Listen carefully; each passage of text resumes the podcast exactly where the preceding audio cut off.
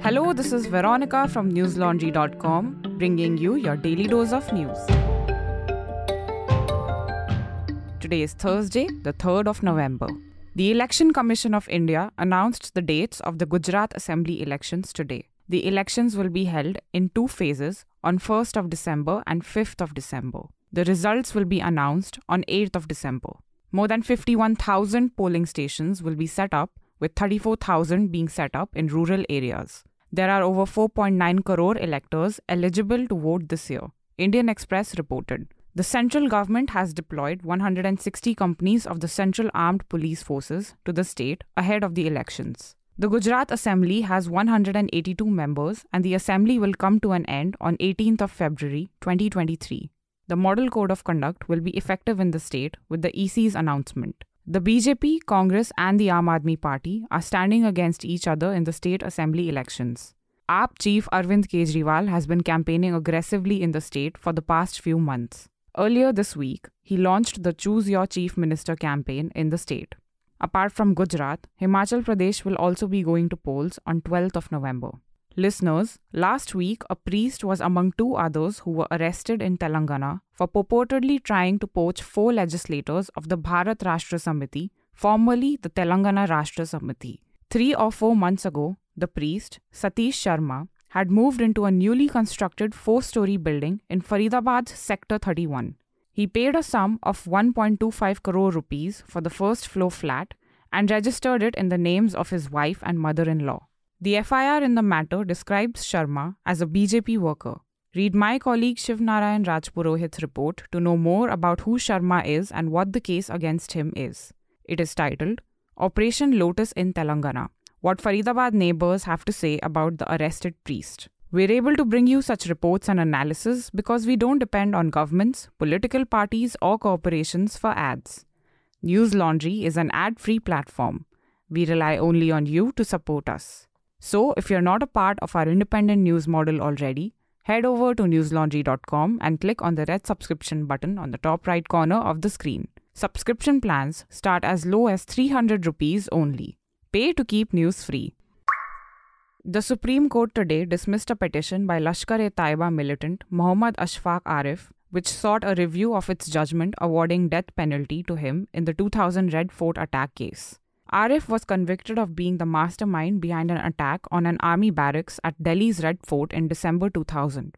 The attack had left three people, including two army jawans, dead. A bench of Chief Justice of India, UU Lalit, and Justices S. Ravindra Bhat and Bela M. Trivedi dismissed the review petition, noting the order of conviction and sentence do not warrant any intervention.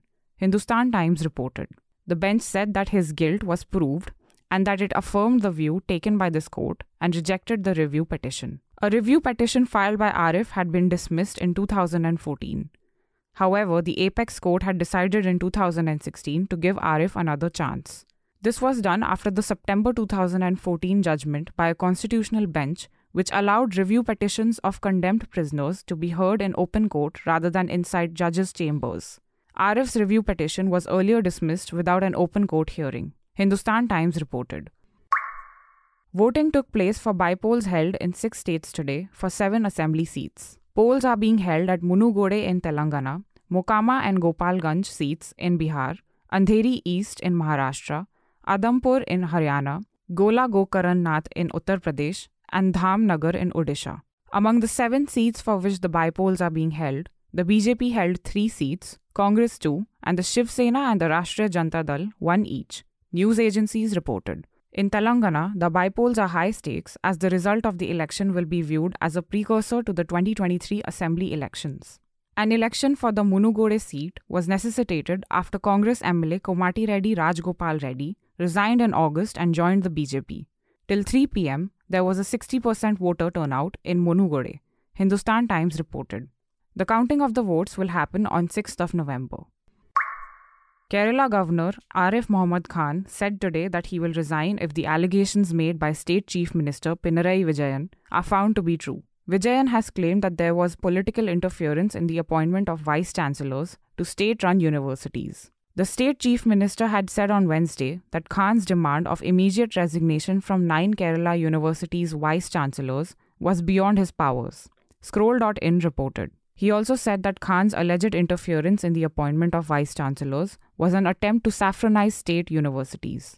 Last month, Khan had cited a Supreme Court verdict and called for resignations from vice chancellors. He said today that his decision to seek the resignation of vice chancellors was not politically motivated. While speaking to reporters in Delhi, he said, and I quote, If I have nominated even one person, not just of RSS, any person, on my own using my authority, then I will resign.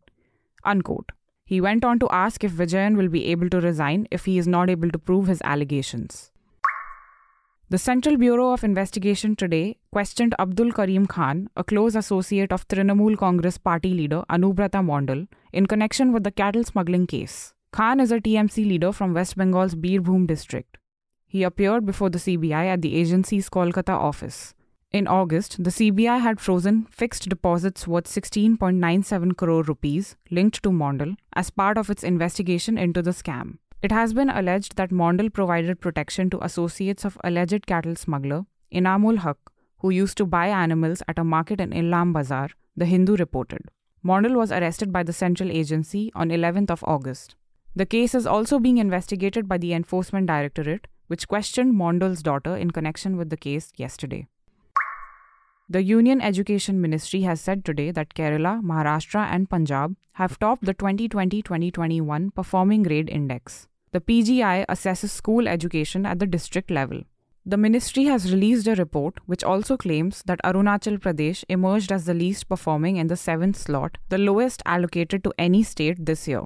Hindustan Times reported. In a statement, the Education Ministry said that the PGI is expected to help states and union territories to pinpoint gaps and accordingly prioritize areas for intervention to ensure that the school education system is robust. The PGI analyzes school education on 70 indicators grouped under outcomes and governance management categories. According to the Hindustan Times, scores of over 950 out of 1000 points come under the highest achievable level 1. The lowest grade is level 10 for scores below 551. The three states which have topped the PGI in 2020 2021 got a score of 928 points.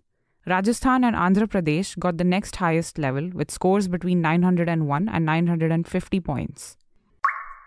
Japan and South Korea have issued an emergency alert to their citizens today after North Korea fired one long range and two short range ballistic missiles this morning.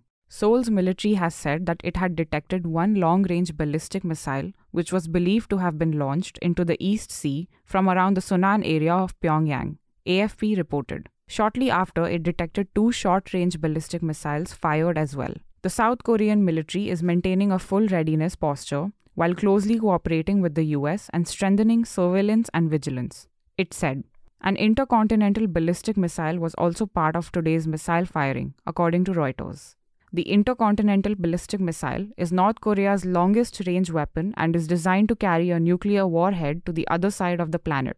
On Wednesday, North Korea had fired 23 missiles, prompting South Korean authorities to issue an alert to the citizens asking them to find the nearest underground shelter. Japanese Prime Minister Kishida Fumio has said that North Korea's continuous launches over the past few days are unacceptable. That's all the news we have for you today.